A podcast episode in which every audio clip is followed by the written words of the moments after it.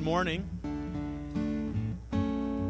And uh, as Ryan was reminding me uh, as we were in preparation for the Good Friday service, and uh, if you know anything about Good Friday, it's, it's, a good, it's a good day. Amen? It's a good day. Because it's the day that we know our Savior went to the cross and, and died for us, died for our sins. But uh, sometimes you don't know how to take it because uh, when you're getting together, are we, are we being reflective? Is this a somber service? Is it celebration? And sometimes you think, you know, the problem is, uh, you know, it's Friday, but Ryan said Sunday's coming. It's Friday, but Sunday's coming, and Sunday's here. And we're here to celebrate the Lord's resurrection and what it means in our lives today. So we're so thank you for coming this morning. Just welcome everyone in to the, to the, to the sanctuary as we get prepared to, to worship the Lord and to celebrate. And we're just going to open up with a, a word of prayer this morning. Could we do that? Could we stand together? And could we just could we just invite the Lord's presence here among us? Let's pray together. Father, we give you thanks today for Resurrection Sunday. We thank you today, Lord, that the, the tomb is no longer is no longer filled with you. It is empty. It is empty. We thank you, God, that the resurrection of Jesus has never been disproven. It, it has stood the test of time as a testimony of your word and its truth. And Lord, we celebrate today what that means in our lives.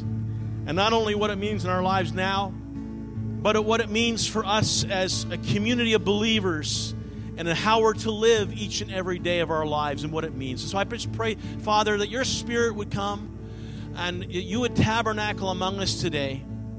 And would you reveal Jesus? Would you reveal yourself in a greater way among us today? Lord, I pray for each one that is here, those who may be visiting for the very first time. Lord, we, th- we thank you for them. We ask your blessing on them. Maybe it's been a long time. May they sense your presence. May they sense your love this morning and a welcome into this place.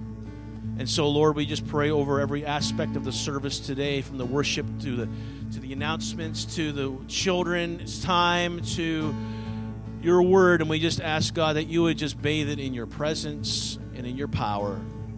And we thank you, Lord, for what you're going to do today touching hearts and lives. We pray this in Jesus' wonderful name. And everyone said, Amen. Amen. God bless you as you worship this morning.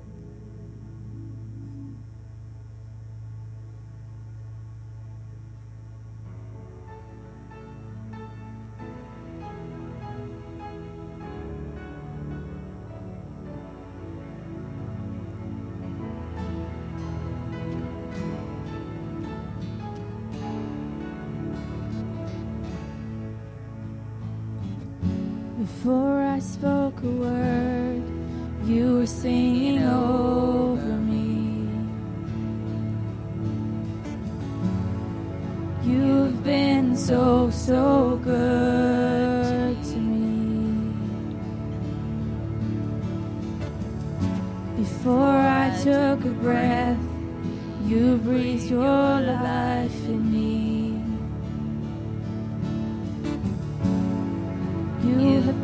so, so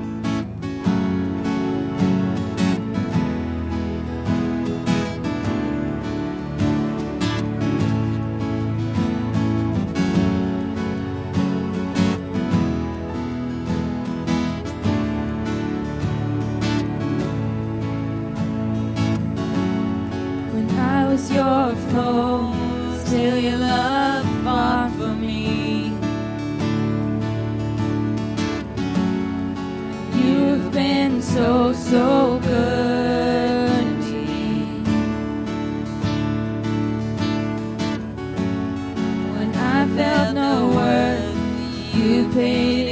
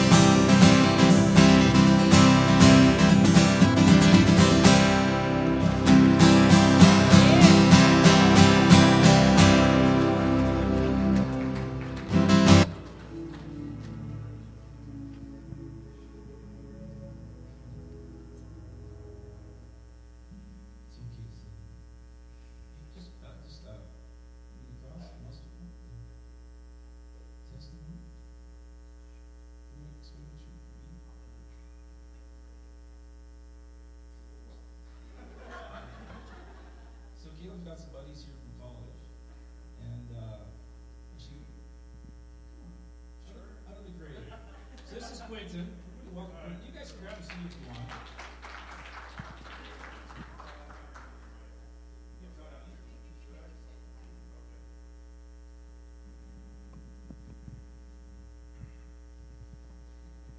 All right, Lord, I need you. In another seat.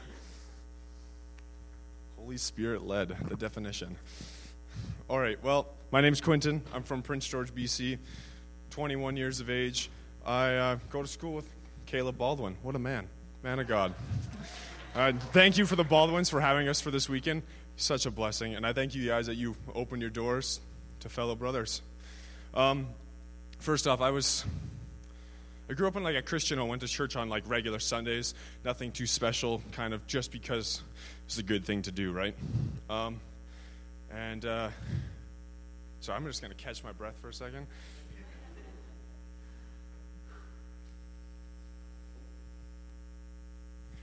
I was about 16, and my mom and my dad, my dad loved my mom so much he would do anything for her, right? And when I was 16, my mom decided to leave, and and it broke my heart seeing a man pour a love out on somebody and and them get rejected, right? And I was like, wow, like, how is that possible? So I was like, you know what, like, I'm, I'm done with this then, and I moved out. And when I moved out, the problem is, is that when I was in high school, I got bullied all the time, and I used to tell lies that I'd drink or do drugs just to like look cool, but I never did it. The thing is, is that when I moved out, those lies became truths. So I got into anything that you probably should not get into. And I came about 18 years old, and then I got arrested, and that's when I realized that I hit rock bottom. I spent 24 hours in a holding cell, and I was sitting there looking at the walls, going, oh, All right, God, I, I think I know you, but I don't know who you are. I don't know your voice. I need you right now. Because that's all I've heard before. So I got out, and I was like, I was looking for a Bible. I was reading, and a, a verse came to me, and it's Hebrews 10, 12. Don't quote me on that. Um, and it's, I discipline those who I love as my father disciplines, as a father disciplines their son. And that hit me, and it realized how much the Lord loved me, and this is why He did this.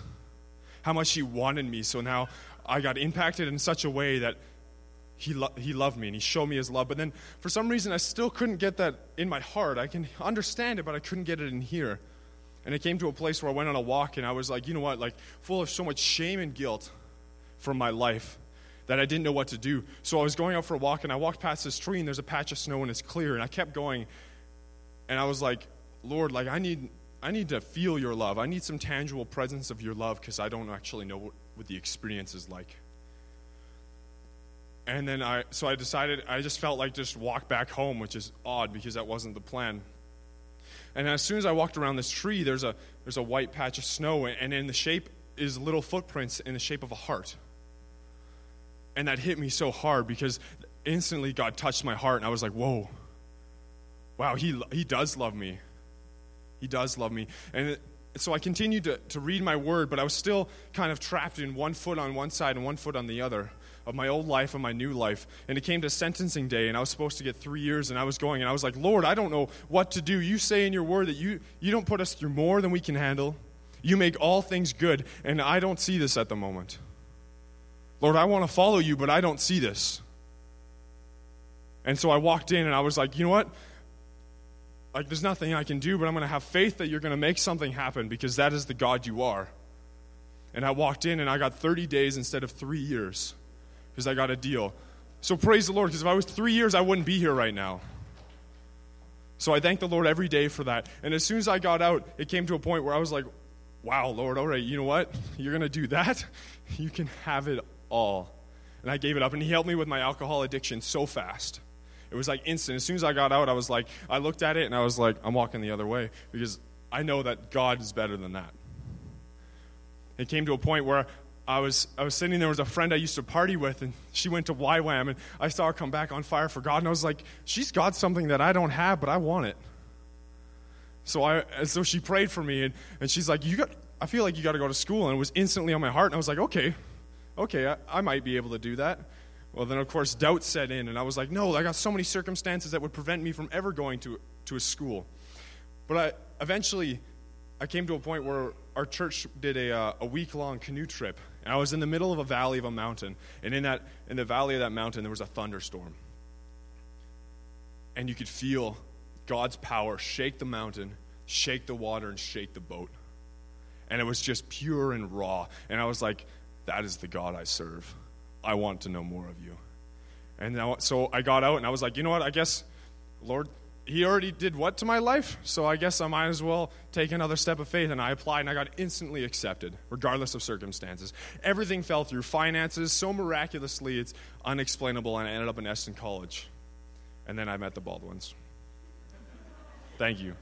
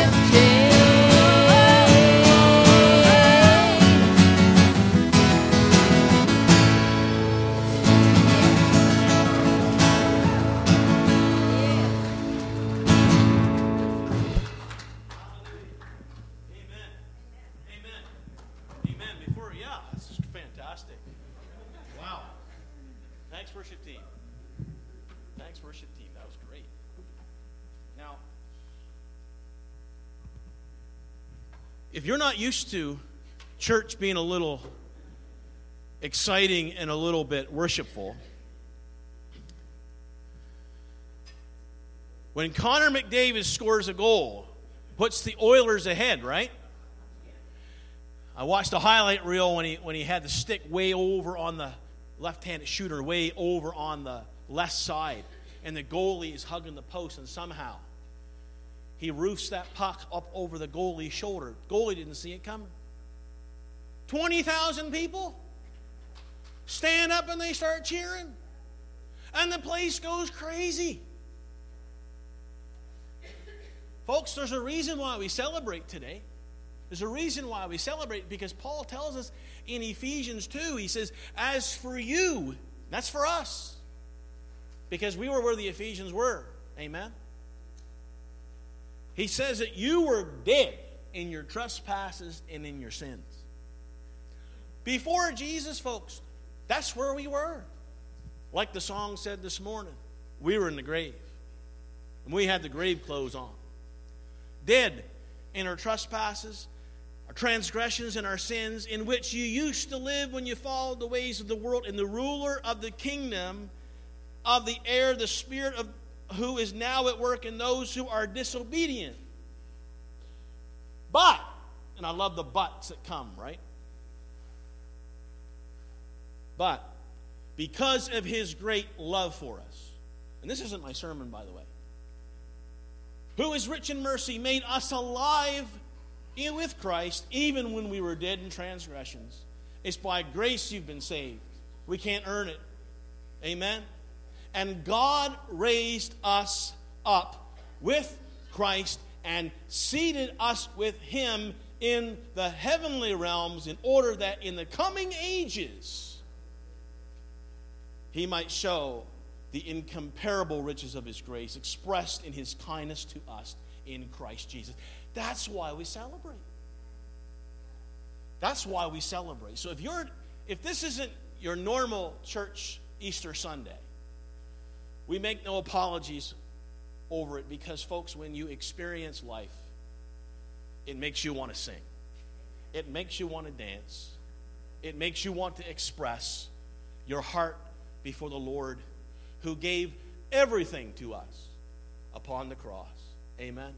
He gave everything to us, and how much more should we give back to Him who gave us everything and made us new in Him? How many are glad this morning that because Jesus has been raised, we too will be raised with Him? Praise His name. Hallelujah. Thank you, Lord. Thank you, Lord. Thank you, Lord. And if you're visiting, well, you just got a couple of envelopes pop out of here. If you're if you're with us this morning, your first time, welcome. Welcome to Maple Street. Just want to bring a few announcements. Just want to bring a few announcements. Number one, yeah, we'll lower that down. Number one, uh, of course, on uh, Tuesday night, we are meeting together uh, for The Circle Maker by Mark Batterson. And uh, it's a video based study, and uh, it's on, on the subject of prayer. And I'm really uh, happy about how things are going in terms of relationship building and uh, of course, people just coming together, sharing their cares, sharing their burdens, and just creating uh, a cohesion in community. And I just am so appreciative of how the Lord is working in that regard. Also, coming up, um, not going to rehearse all the announcements. Please check in your bulletin, but I do want to share a short uh, video uh, concerning an upcoming concert here, Watoto Children's Choir. If we could get that on the, the screen because I don't want to get caught needing to tell a story. Just give these guys a few a few seconds to see if we can get that there.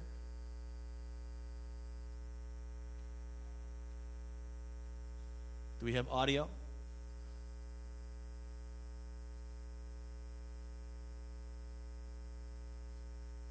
Might need to take it back. Do we have audio on that? See, they're they're they're energetic and vibrant.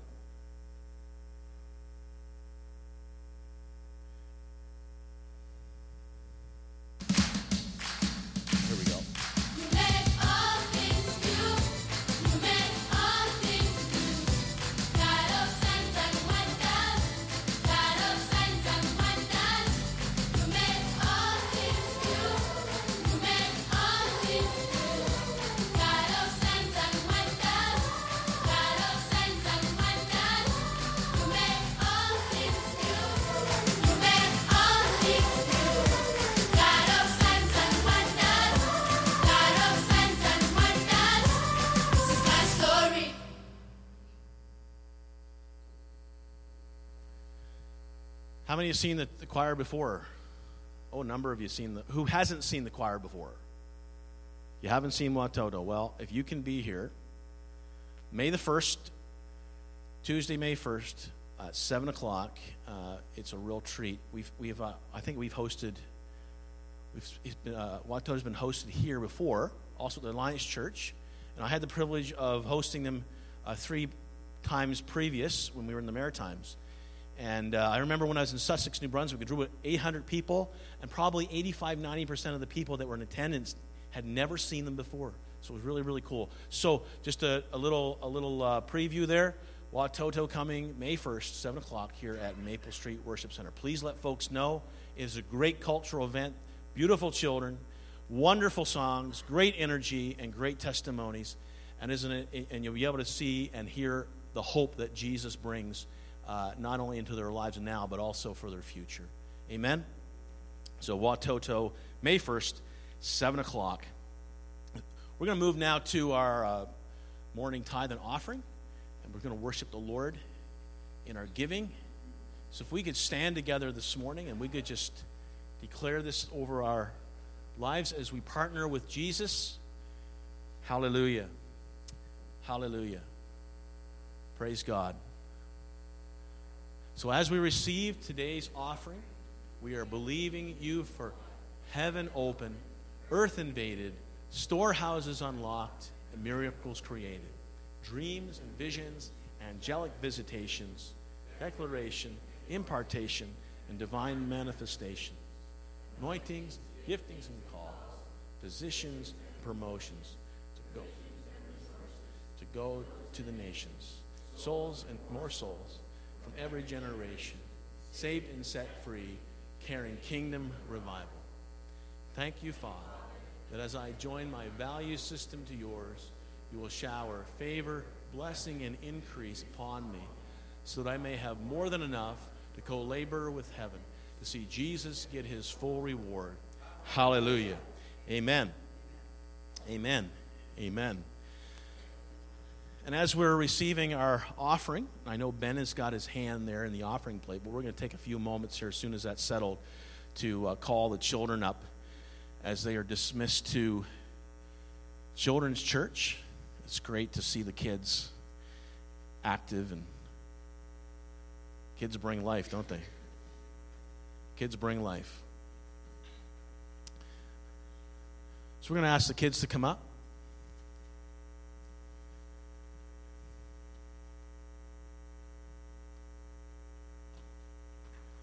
And they're coming reluctantly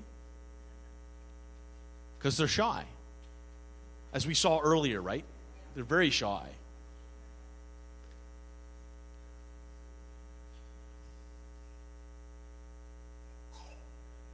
Very shy. Okay, Ben, ben, ben is uh, just about done his offering, his, uh, his ushering duties. Amen. Let's pray. Let's pray. Father, we thank you for the testimony we heard this morning from Quentin. And we thank you, Lord, that you're interested in young lives. You're interested in, in, uh, in them knowing you, Lord, and them experiencing you. And you you will go to great lengths to do it. And so, Father, we thank you for the children that are here this morning. We ask your blessing upon them. We ask, Lord, that you would lead and guide and give wisdom to those who are serving them and teaching them. That, Lord, that you would help them to be instructed in your ways and to know your voice and experience you in a very real and a powerful, life changing way. And so, Lord, bless the children as they go. In Jesus' name, amen. Amen. Amen.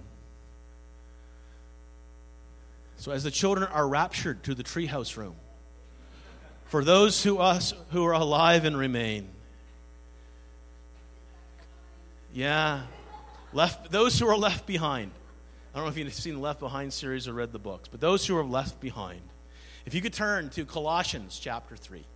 Colossians chapter 3. We've been celebrating this morning the resurrection of Jesus. We've been celebrating the, um, the life that, that Christ brings us.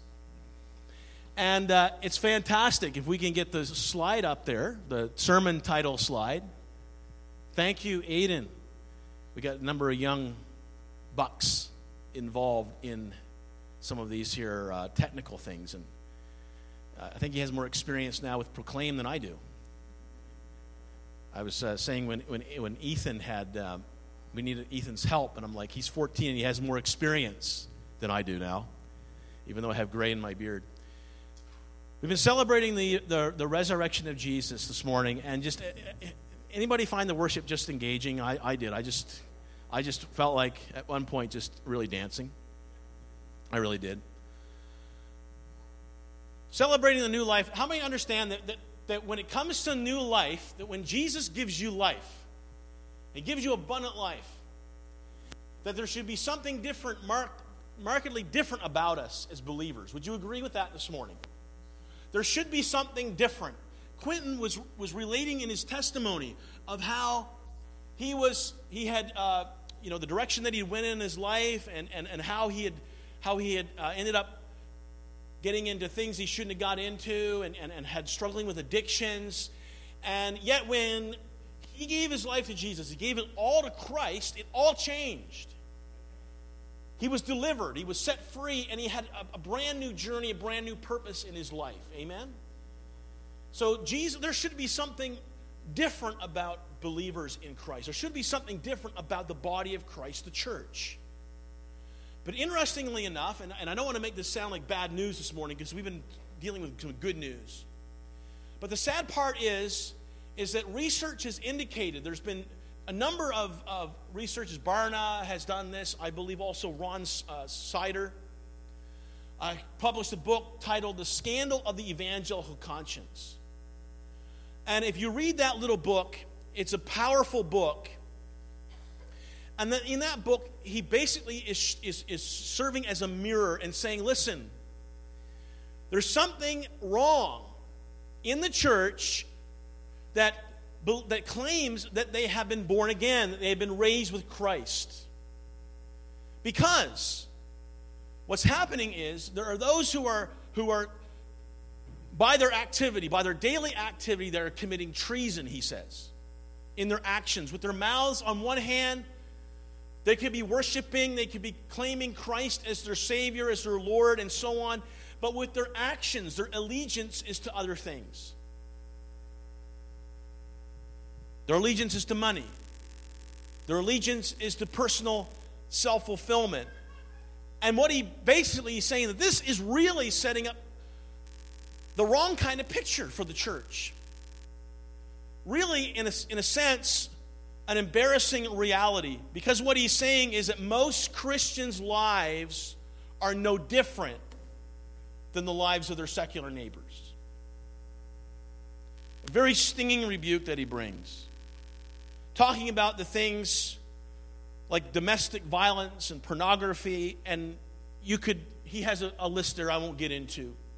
But basically, what he's saying is that there are a number of Christians whose lives, most of the ones that were surveyed, most of their lives don't reflect what it means to be a countercultural contrast community. But as we've already established this morning, that we know that the Bible says that there should be something different about us. We shouldn't be living the same way, not when Jesus is your Lord and not when Jesus is your King. Because how in the world are we able to bring a good news of something that has dramatically changed us if we are not looking different? Christians are to be, to be different. And so this morning, my title is simply this Since you've been raised with Christ, Paul writes in Colossians, picking up at verse 1, he says, Since then you've been raised with Christ, set your hearts on things above, where Christ is seated at the right hand of God. Set your minds on things above, not on earthly things, for you died, and your life is now hidden with Christ in God. When Christ, who is your life, appears, then you also appear with him in glory. And in verse 5, we're going we're gonna get into all of that. He's talking about putting to death whatever belongs to your earthly nature, and we'll get to that in a, in a little bit. But then he moves on in verse 12, and he says, Therefore, as God's chosen people, holy and dearly beloved, clothe yourselves with compassion, kindness, humility, gentleness, and patience. Bear with each other. Forgive whatever grievances you may have against one another. Forgive as the Lord forgave you. And over all these virtues, put on love, which binds them all together in perfect unity.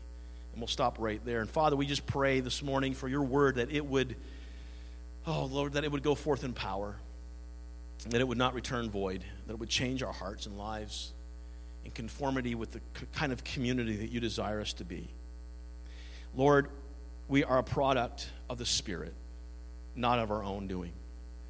You have constituted us in Christ through the Spirit to be the church, to be the community that is, moves in, in the power of God, in our words and in our deeds, to show forth the glory of your kingdom. And invite those who do not yet know you into that glory of your kingdom.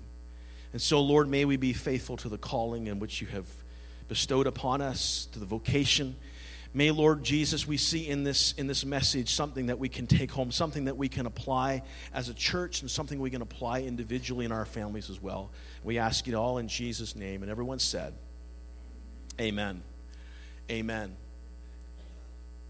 It's interesting that I'm, a bit, I get a bit of a scholarly uh, uh, angle to myself. I try to, try to keep it as, as, as straightforward as I possibly can. But it's interesting that when you do a little bit of background into the letter to the Colossians, that there was a number of false teachings in the church, circulating around the church. One of the teachings was known as Gnosticism. And basically, the Gnostics prided themselves on having a secret knowledge that no one else had. They were getting revelation from somewhere that no one else was getting. And so they prided themselves on that. And the impression was is that you won't really be happy in your life until you get in on the secrets that we have. Interestingly enough, they, they believed that the body was, was uh, inherently sinful and they practiced a system of self denial, even self torture, to try to get them, themselves to a higher spiritual state. But then there was others who were on the ex- exact extreme opposite. Those who believe that, hey, it really doesn't matter what you do in the flesh, in your body. It doesn't matter what you what you indulge in, because really that's of no regard to God. What God is concerned with is your spiritual life. So, in other words, they weren't looking at life as a holistic thing, a whole thing, but they were making the separation between what you did in the body, how you lived your life, and also what you did spiritually. So, if you practice spiritual disciplines, that's what God was concerned over. It didn't matter if you were drunken or a drunkard or a glutton or, or whatever the case might be. If you were a swindler, right? So, it doesn't matter. There, so, you had these two extremes that were in, in the church. So these two different errors. And so Paul is trying to bring into the church at, at, uh, in, at the, of the Colossians, he's trying to bring truth. And how many know sometimes it's hard to bring truth when people already have preconceived ideas? How many believe that's true? You're trying to wade through and cut through the error to bring truth. And so Paul is trying to come he's trying to uh, uh, he's attempting to correct this false teaching and his whole outline in this text as, he begins chapter 3 is an outline of what it means to live a holy life what it means to imitate jesus and the reason why this is important is because as we imitate jesus that we enact and we embody what it's like to be in the kingdom of god I'll say that again. It, it, means that when we imitate Jesus, it means that we are to embody and we were, are to enact what it's like to be citizens of the kingdom. And so, very, very important here. So, in the light of the resurrection, since we have been raised with Christ, in the light of our own resurrection, as we mentioned, that we were dead in our trespasses and sins, but now we've been uh, made alive in Christ, seated in heavenly places. What does it mean as you go forward and you live in a culture, in a world that wants to influence us sometimes more than we influence it. And so Paul leaves us with really three simple little things, and I'm, and I'm going to keep it really simple. he gives some wisdom on how a believer, how the church, by the way, is to think, look, and act. So the first thing Paul says to us that since we've been raised with Christ, number one, that we are to think like it. Right, Aiden? Think like it. We are to think like it. I think he's gone with the kids. Thanks, Logan, for taking over. So we're to think like it. Look at verse 1 with me, chapter 3. Since then you have been raised with Christ, set your hearts on things above, where Christ is seated at the right hand of God. Set your minds on things above, not on earthly things, for you died, and your life is now hidden with Christ in God. So he's saying, set your heart. How many understand this morning that when we live in a world where there are so many things out there that are trying to obtain our heart?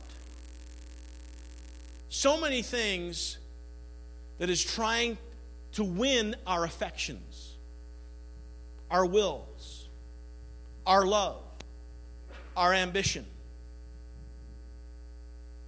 And it happens 24 7. We have the influence of social media. We have the influence of friends. We have the influence of the workplace. We have the mainstream media. We have so many different things that are being piped in. We have public school and university education. Folks, I want you to know that we live in a secular society trying to shape a generation, not according to the standards of the kingdom, but according to the standards of the world. This is the context in which we find ourselves. And so Paul is saying, don't set your don't set your hearts on these things, but set your heart, your will, your affections, your love, your ambitions, your minds, your thought life, your attitude, whatever comes out of your mouth on things that are above, not on things that are below.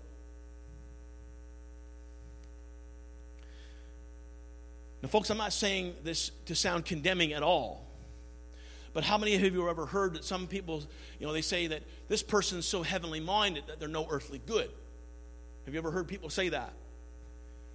So we're not saying that. We're not saying that you just go somewhere in the desert and be some monk somewhere and just like hang onto a rock and just pray all day.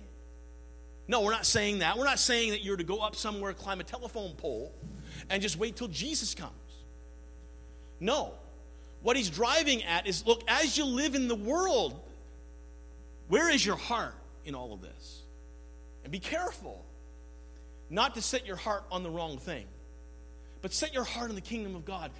Set your heart, as, as Matthew says in, in chapter 6, seek first the kingdom of God and his righteousness. Don't worry about all the other things in life. Amen? He'll take care of that stuff. Our number one, our number one mandate as the church is the glory of God.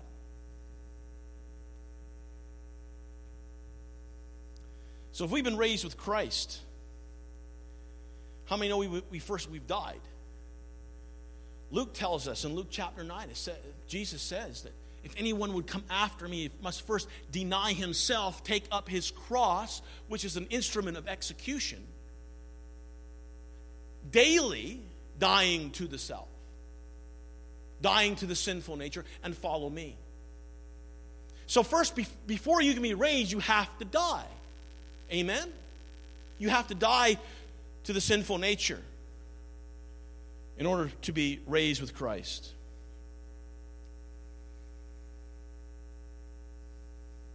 See, we're no longer dead in our trespasses and sins, but we've been made alive. We've been raised, and Christ is with us.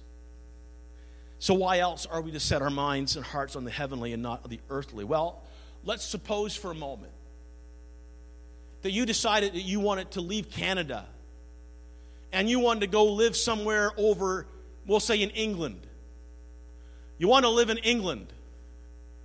Maybe you want to go to London, England. Isn't that beautiful? Well, it's a little blurry, thanks to Google. But how many know that if you want to go live in England, you'd have a little trouble if you decided that you were going to drive your car on the right side of the road. Would you agree with that this morning? Because they drive where? On the wrong side. That's right, Lincoln. It's not even the left side, it's the wrong side of the road. So they're driving on the wrong side of the road. So if you were over in England and you were going to live there, you need to learn to think differently, right? You need to learn to drive differently on the road. That would take some adjustment, I would say, the way you think. Completely opposite side. Instead of weighing yourself in pounds, when I step on, I, I do this every morning now because I'm watching my figure.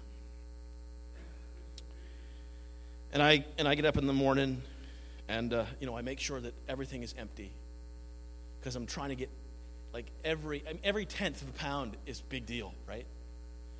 So, it's bad when you eat chips the night before, though.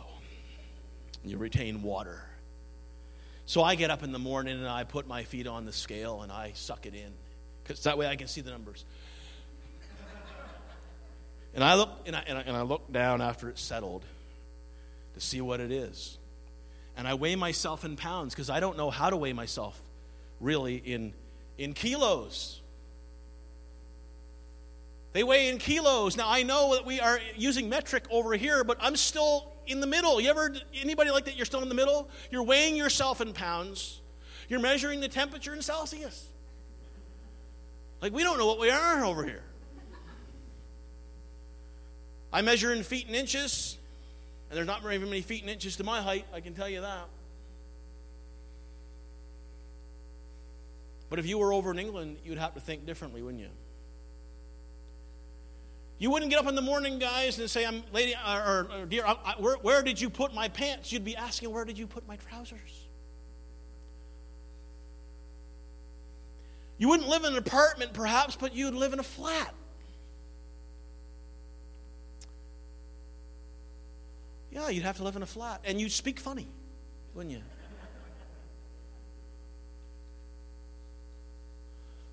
Maybe you'd pick a, a, a tune on the guitar and pi- instead of picking one. Sound like a chicken. So you'd have to think differently.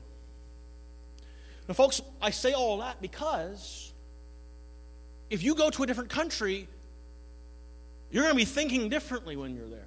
You're going to be living differently when you're there. And in the same way, we're told that since we've been raised with Christ Jesus, we're no longer citizens of the world. Did you know that? Hallelujah, we're just got a passport. We're just passing through. We're no longer citizens of this world. No, sir. Not according to Ephesians 2 6. It says that we have been seated with Christ, as I read this morning, in heavenly places. That makes you a citizen of heaven. Did you know that this morning? If you have been raised with Christ, you are a citizen of heaven. The Bible tells us that we've been translated out of the kingdom of darkness into the kingdom of the beloved Son. You don't, you don't live there anymore. Hello, are you catching this? You can speak back to me. I like that. That's okay. You can say amen, Pastor Steve. That's right. Preach it, brother. You can say that. This is a Pentecostal church. Let her rip. Hallelujah. That's, yeah, we go. That's it. A nice, hearty. Love that. Awesome. Keep it coming, Quentin. We might have to lock you down here. We just might have to strap you in and bolt you right down right where you are. No, actually, we couldn't do that because then you couldn't dance. So Paul says in Philippians 3:20 that our citizenship is in heaven. Folks, we are citizens of another country. We, we fly the flag. It's not the flag of this planet. It's the flag of heaven. When we sing, we don't sing anymore the anthems of this world. We sing the anthems of our new nation. Amen. We don't pledge allegiance. We don't pledge allegiance to the government here. We pledge allegiance to King Jesus. It's His will, it's His way. That's the direction that we need to go in. We live in a different country. We live by the laws of a different country. So when King Jesus says to us that this is what you need to do, folks, we need to say yes, sir, and amen. Because this is the way we're going. He is the king. How many know he is the Lord of all lords? King of all, He is the Alpha and the Omega. He is the beginning and the end.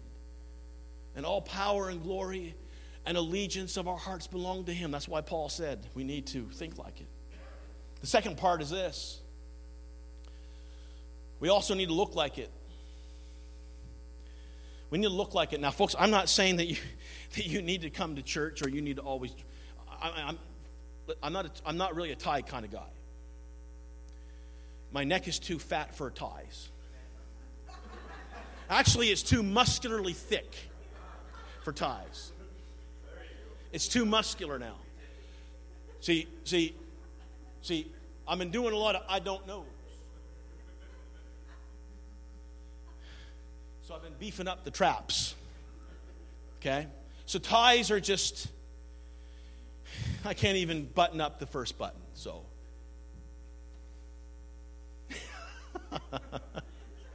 where am I, Lord? I don't even know where I am now. Praise God. You got to look like it, right? So I'm not saying you got to dress up a certain way. I'd rather you come as you are. I believe that Jesus would rather us come as we are. But there is a way that we need to look, folks. Because how many understand that there are people who are watching and they're judging? Reminds me of when I was told a story. One of the executive directors of missions and ministries over in the Maritimes, Jim Malloy, he told us a story one time. I'll never forget it. And how Jim had, uh, had to go to uh, Ontario.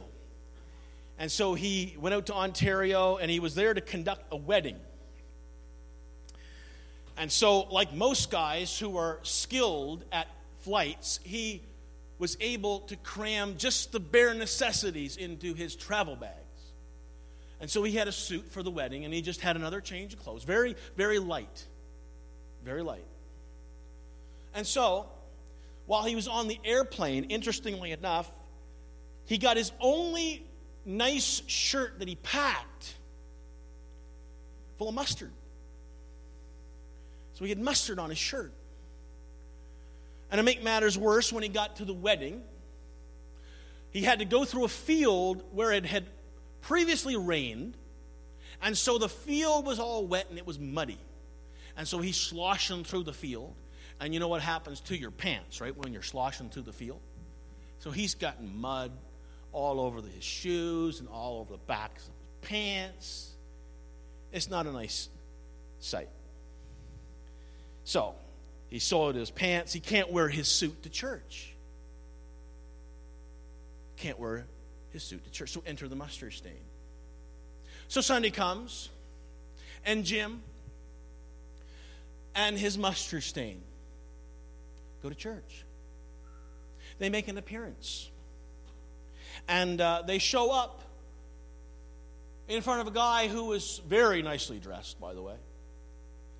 And Jim, in his mustard stained shirt, gets shunned by one of the ushers. They eyeballed Jim. They saw him coming a mile away with his bright mustard stained shirt. And they did everything to avoid him. He's being shunned now because of mustard stain. And so they don't give him a bulletin. Yeah, really. And when it came time to shake hands and welcome, he, they ignored him. Jim and his mustard stain. So at one point during the service, the pastor of the church gets up and he points out to the entire congregation, just want to let you know, congregation, that we have a very special guest here with us today. And happen, and this is how he was introduced. We have with us today the general superintendent of the Pentecostal Assemblies of Canada. We welcome Jim Malloy. He wasn't even the general superintendent, he got it wrong. So here's Jim with his shirt and his mustard stain. And the entire church now with their eyeballs on him. And you can imagine, you can imagine the reaction of the usher who shunned him. Well, let me just tell you, if there had been a red carpet there, it was rolled out for him. How? Folks, I want you to know that people judge, don't they? Sadly, they do. And sadly, they do over some of the silliest little things. I don't know if you've ever watched this show or not, but I have to admit it, that I've watched it. It's on TLC. It was called What Not to Wear. You ever watch that show? Used to be on TV one time. What Not to Wear. I'm not really a fashion buff. Don't know much about fashion. As long as it matches decently, I'm okay. But it's interesting that on the show, What Not to Wear, if you've seen the show, who's seen that show? Just so I, okay, I got a point of reference. This is good. That one of the things that they do is the hosts of, of the show, they have hidden cameras around and they try to find someone they observe who has horrible fashion sense. Horrible fashion sense. So they are like the fashion police. And so they find someone who, you know, it- it's just, it's just, it's all wrong. Whether it be their casual clothes or whether it be their work attire or their evening wear, whatever. I don't even have evening wear. What's that? T-shirt and sweat and, and, and sleep pants? Yeah. So what they do is they decide that they that they get this person and that they are going to take them on a $5,000 shopping spree and give them guidance on what they should wear and what they should not wear to rebuild their wardrobe so that they can dress for success and all that sort of stuff. Well, how many understand this morning the same way? The Christian life is sort of like that show, What Not to Wear. Folks, there are people, not with not with hidden cameras, but there are people who are observing us. There's people who are looking to see what are they wearing today? And I say that in quotations. What are they wearing today? What are they wearing? And like the hosts, I forget their names now, but there are people who make comments about us as they observe what we happen to be wearing. Some comments might be good, some comments might not be so bad. But look what Paul says to the Colossian believers. He says, verse 5, he says, Put to death, therefore, whatever belongs to your earthly nature. What is the earthly nature? The earthly nature is the old one, the old man who tries to entice us to sin, who tries to take us down the wrong path, is even our brother Quentin had referred to this morning in his own life. It's the desire that gives you the desires for things that are contrary to God's word and his will. Folks, I want you to understand God's word is a prophetic word. And that prophetic word that calls us to repentance in the world to repentance is a word that is in contrast to the direction of the society and culture around us. That's why Paul says to the Colossian believers is put to death whatever belongs to the earthly nature, sexual immorality, impurity, lust, evil desires, and greed, which is idolatry, because these things the wrath of God is coming. You used to walk in the, these ways in the life you once lived. So we are to put those things to death. We remember what not to wear the show.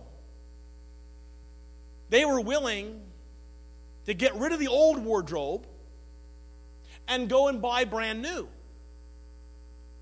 And how many know that that's what Jesus has done for us? He has he's he's calling us to say, look, you need to put away the old garments. You need to go throw that all into the trash because it's really no good. And here's what I'm going to replace it with. You must rid yourselves of these things, Paul says in verse 8. Now, I'm going to illustrate that through a scenario this morning. How many, how many know that you could never come to church and anyone could ever make you mad? Did you know that? You could. Did you catch that? You would never come to church. You'd never, you'd never be in, you'd never come to church and there would be no one ever get you mad. That's not true, right? Because we're people. Let's be honest. When you're in family, how many, how many, are, how many are part of a family right now? A, a nuclear family? You're, you're part of a family, mom, dad, brothers. You, everybody in your family gets along all the time, 100%, right? Ha ha ha. Dads are perfect, right? Moms are perfect? The kids are perfect. No, no, no, sir. No, sir. So, so you're, so whether it be your family or whether it be a church, whether it be the workplace, whether it be at school, or at college, okay, someone rubs you the wrong way, and so the next thing you know, you you're angry, you're upset, okay, you're angry. People get angry. Even Christians get angry. Just to let you know. But if that anger goes further, it can turn into rage. It can get very intense. In other words, you're so mad at the person that just to see them, you just want to bless them with a two by four upside the head.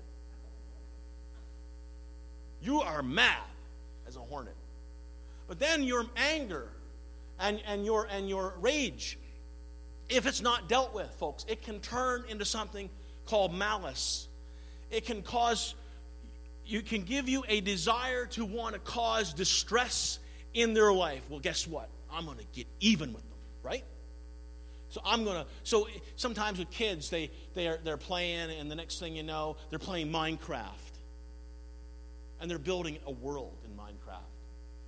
And all of a sudden, the seven-year-old starts to knock down what the nine-year-old is building, and the nine-year-old gets really mad, and he sets the setting to survival mode, which the little bad guys come out and start doing bad things to his sister's stuff, and then the sister gets mad, and he kicks. She kicks the brother in the leg. And the next thing you know, the brother hits his sister in the arm. And the next thing you know, he's, she's scratching him on the cheek. And then dad gets a call Dad, Elizabeth is doing this to me. right? It happens in families, you know. You're causing them distress. But then it can get worse. You can, you can slander someone, you can drag their name through the mud, make them look really bad, and you can lie about them. It can really get out of control. I want you to know that these are not the things that God likes. Do you know that? God doesn't want us to get to a point, like as it says in Proverbs 6, that God hates a lying tongue, a heart that devises wicked schemes, a false witness who pours out lies, stirs up dissension among brothers. No. So what does Paul say? Paul says, Look, here's, here's my advice to you. you. You need to throw out that wardrobe. That's not what you're wearing anymore. That's graves clothes, man. You need to get rid of that wardrobe. That's not becoming of who you are now in Jesus. No, sir, way, no way. Because when you have a new wardrobe, that's the new self, which is being renewed every day in the knowledge and the image of God. Folks, we are to be, we are being cast in the image of Him. To be like Him. We're on the potter's wheel, and God has His hands all over us. And I want you to know this morning that there's things that He's cutting away and getting rid of and throwing away in the trash. Why? Because He's crafting a masterpiece in His image. So, in other words, get rid of that wardrobe. Keep on throwing out what's the old things and keep putting on what's new. Because that's who you are, that's your identity now. Since you've been raised with Christ, that's who you are. You're not to go back to be the old in the old ways that you were. Amen. Because that's who you are now that you have been raised with Jesus, to new life, resurrection life. And folks, there's power. You don't have to do it on your own. There's power of the Holy Spirit that comes alongside as we yield to Him to bring life and peace into your life, that you have the power to be able to live according to the way that God wants us to. It's not something you do on your own, it's not just of your own effort. Verse 12. Paul says, Therefore, as God's chosen people, holy and dearly beloved, he says, clothe yourselves with this, not anger, but with, with compassion. Compassion, not with malice, but with kindness. Not with slander, but with humility, gentleness, and patience. You see the contrast here, folks. This is what we are to be like. This is so what is compassion? Well, you know that it's totally the opposite of malice. Malice wants to cause somebody grief in their life. But compassion is like good medicine. It relieves the grief, it alleviates the pain. When someone is in need, you don't just sob a few tears, you reach out to them with help to make their life better. You touch their lives and you enrich it through your compassion. What's kindness? It's showing someone affection by doing a good deed, closely connected to, compa- to compassion. Humility, excuse me, is the opposite of pride. Gentleness, the opposite of anger. And it's free from harshness and sternness or violence. And patience. Patience, well, we're kind of going to get there too. So now that we have all these this nice new wardrobe, not only do we need to think, not only do we need to look, but we need to act like it. Third point, act like it. Verses 13 to 15. Now you're going to get into some patience here. Look what it says bear with each other. Oh, man. Pastor, you're sort of getting where the rubber meets the road. Oh, yeah. Since we have been raised with Christ, folks, it's one thing to celebrate resurrection life, it's another thing to live it every day in community. Bear with each other and forgive whatever. Could you say that with me? Forgive whatever grievance. Not just 50% of them, not just 75%. Because I've heard people say, oh, I just don't think I can forgive that person. This per- you don't know what they did to me. You don't know how they hurt me.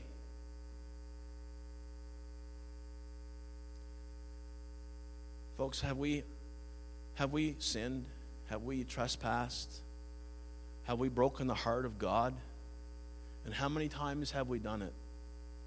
And yet, every single time that we come to Him with repentance and in search of His incomparable riches of His grace, that He is willing every single time to lavish His grace and His love upon us. And yet, folks, resurrection life means that we do the same, whatever the issue is. Because, folks, it has to work among our friendships, it has to work in the workplace, it has to work on the schoolyard, it has to work in the sandbox. Kids, you remember when you were a kid? Your best friend does something to you, you get mad and like probably like five seconds later you're friends again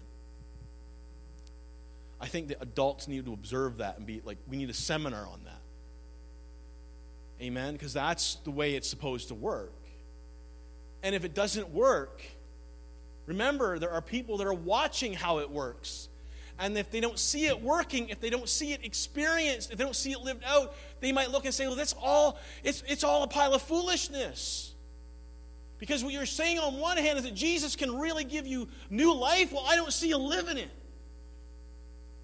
Because if it doesn't work, if it doesn't work in our families, if it doesn't work in our workplace, if it doesn't work in the schoolyard, if it doesn't work in the church, then how can we share that as truth? Amen?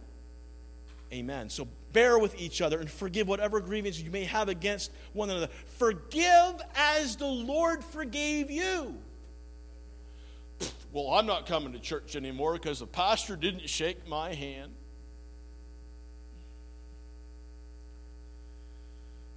He's not omnipresent. Amen. And he's that imperfect father you talked about. I heard you talking about the pastor today. Said he was, he was imperfect father because he's a father. I said our father's perfect, and you said no, and so you that was me. You were talking about me. No, just joking. Forgive whatever grievance that we have. Bear with one another. Forgive as Christ has forgiven you. And over all these virtues, do you catch this? I, love how Paul's painting this picture. Over all of these virtues, things like compassion and kindness and, and, and, and all these, over all those things. So if you could think it like they're almost like, you know, it's like a shirt and a tie, right? But over all those things, when you put on the suit, when you put on the dress over all your undergarments, pantyhose. Some of you got panty toes because your feet are through them. we don't know because your shoes cover it up. Hallelujah. Over all these virtues, put on love. Oh, not the kind of love that we have as humans, the, kind, the God's kind of love. God's kind of love. Love that covers over a multitude of sins. And bind them together in perfect unity. Let the peace of Christ rule in your hearts, since as members of one body you were called to peace. Folks, Paul isn't just t- writing his letter to one person, he is writing it to a community. He's writing it to a local church. He's saying, since you've been raised with Christ, you need to think that way. You need to act like that. You need to live like that. So, what does it mean to bear with one another? I'm just going to give you a quick illustration before I move to close.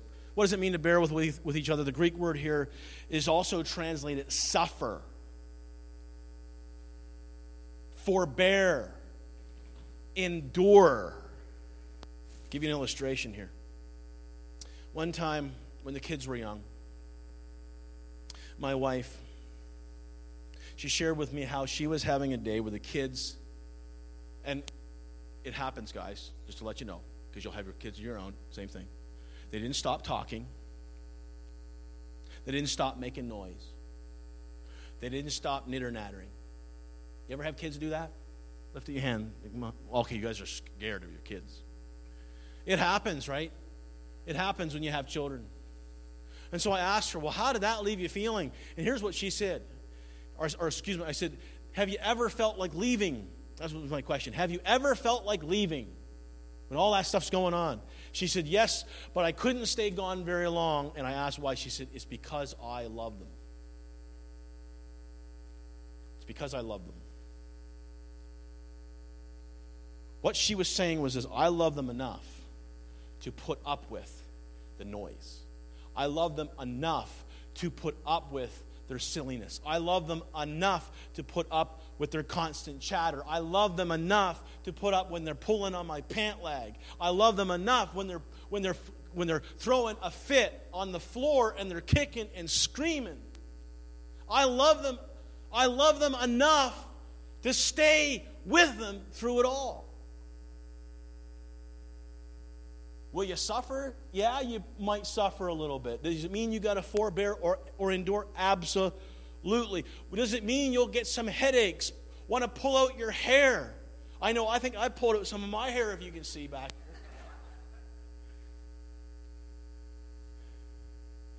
But she loved them enough to put up with them.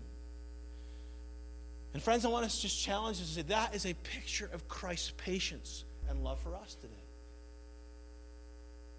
And if that's the case, then how are we to be to one another? Do we love one another enough to put up with hurts, to put up with offenses, to put up with talk, to put up with whatever it might be? Because, as Paul said, we are to forgive whatever. Whatever. We don't just say, hey, what, whatever. No, it's we forgive whatever. Why? Because Jesus said, the world will know that you are mine because you love one another. And I'm going to ask the worship team to come back this morning, if you will. Hallelujah.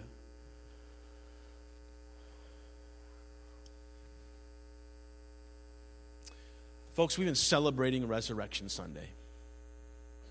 Celebrating the new life that Jesus has given, the new lease on life that Jesus the, the, the power of God at work in our lives, at work in our church. But how many understand that we still, you know, Sunday is going to come. Some, some today is, is Resurrection Sunday, but we're going to go home. We're going to have our Easter dinner. Maybe some of us might have an Easter nap. I don't really know what you got planned for the rest of the day, but can I just say this morning that when all the songs have been sung and the message has been preached, and your ham or your turkey or whatever it is is now in your colon, I just want to let you know that though it be Friday and Sunday has come, that Monday morning is going to, you're going to be facing Monday morning. The alarm is going to go off, and it's going to be Monday. Oh, Pastor, don't remind us of that. It's going to be Monday, then Tuesday, Wednesday, Thursday. We're going to have to wait a whole year for Resurrection Sunday. You know that?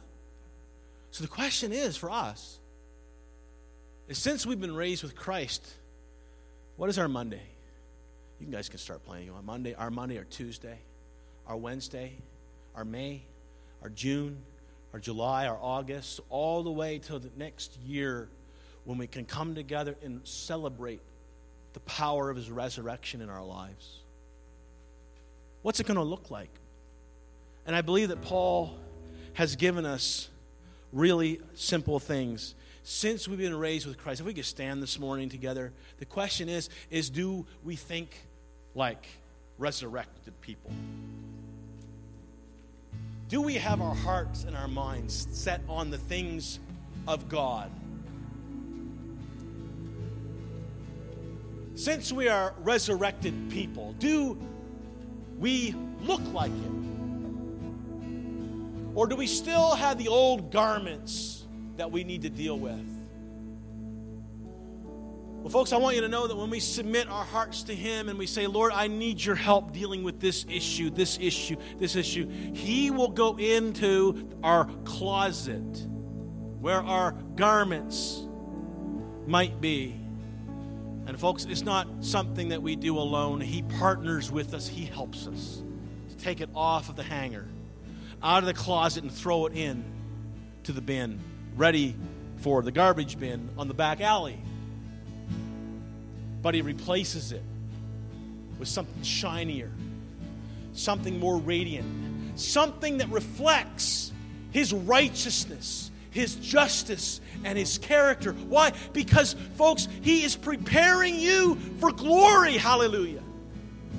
He's preparing you for glory so that when, when we stand with him, in his kingdom when it's consummated, that we will be clothed in the righteousness of Christ but he's beginning it now. Did you know that? Hallelujah. He's beginning it now. Since you've been raised with Christ, do you act like it? How do we relate to our brothers and sisters when something not so fun happens? What do we do? Do we leave them? Do we allow anger to turn to malice and slander? Or do we love so much that compassion and kindness and gentleness and the goodness of God is what just oozes out of us. So I ask again since we've been raised with Christ, is the resurrection power of Jesus being manifested in you? Is it being manifested in our community? Because I wanted to challenge us in saying this that, folks, we have a world that's watching. They have a world that's looking in. And they're quick. They're going to be fast to pick out the mustard stain on the shirt. They're going to be quick to, to, to find our faults. And, and you know what it does? It can discredit the gospel and it can discredit our God. So, since we've been raised with Christ, do we think like it? Do we live like it? Do we act like it? With our every head bowed and every eye closed just for a moment. For those that are in the sound of my voice, as we, as we get the children, and the children coming back, and we get the children to come back. Who would say here this morning, Pastor, I don't know, I don't know the resurrection power in my life right now. I have I haven't died with Christ. I haven't been raised with Christ, but I want to know Him. I want to know the change that Jesus can bring, the difference that He can make in my life. I want, I want what Quentin's got. I want what he shared. I want that experience. Maybe you're here this morning and that's you, with every head bowed and every eye closed. If that's you this morning, could you raise your hand? And I just want to pray for you. Is that okay? I see. Anybody got a hand this morning? Anyone? Anyone? Well, assuming that everyone here is a Christian, everyone is a believer, everyone's a follower of Jesus, who would say this morning that I need the Spirit's help? I need the power of God's resurrection to help me to think like it. Who would say that this morning? I need to think like it. I see the hands. Thank you for those for those hands and that humility. I, I need to I need to think like it. I need to live like it. Who would say, I need to really live like it? I see some hands going up. Thank you so much. So I need to think like it. I need to live like it, but I also need to make sure that I'm, I'm, I'm acting like it. Because my thinking and my living and my action reflects, it mirrors, it's to mirror who Jesus is. And so, Lord, today, this morning, we pray over every hand and every heart that is raised towards you, Lord. Holy Spirit, that you will be at work in each and every life, each and every heart, each and every family in this church, God, that we would be a people who live, who think, and who act like we have really come out of the grave, that we have really taken off the grave's clothes.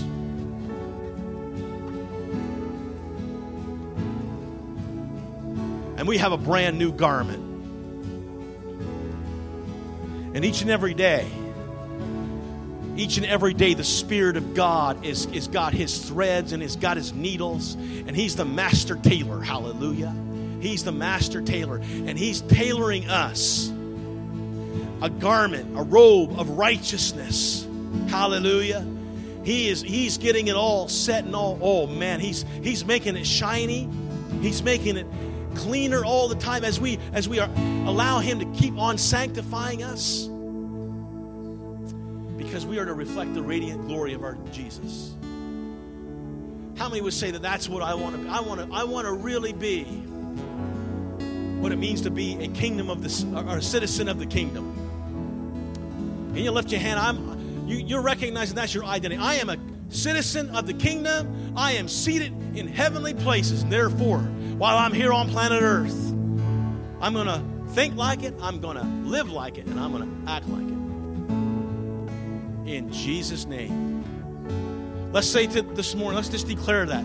That we, let's say this together, that we, we, put that together, come on, that we, as citizens of the kingdom, who are seated in heavenly places, we declare going forward that we who have been raised with Christ will live like it, think like it, and act like it for His glory and His glory alone. In Jesus' name, amen. Amen. Give the Lord a clap offering of praise this morning.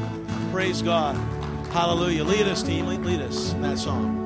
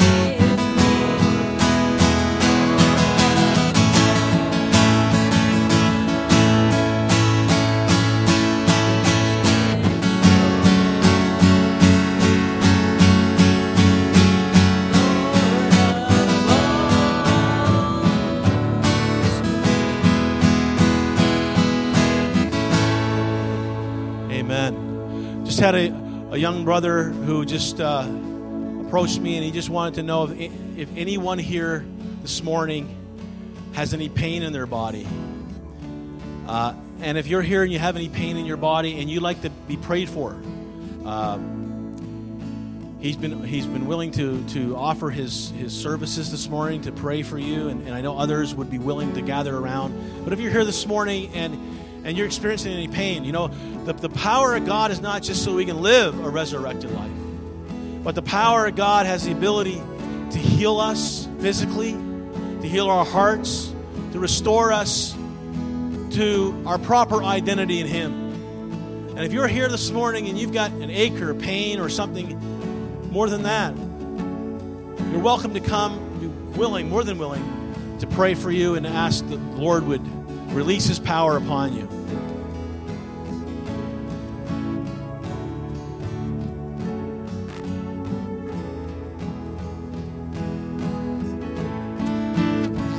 And if and if you're here this morning and you have to go, you know, you got a roast in the oven or a turkey or ham or whatever, or you got family plans, thank you so much for coming this morning. Thank you so much for worshiping with us. And uh, we release you in Jesus' name. We bless you and thank you so much for coming.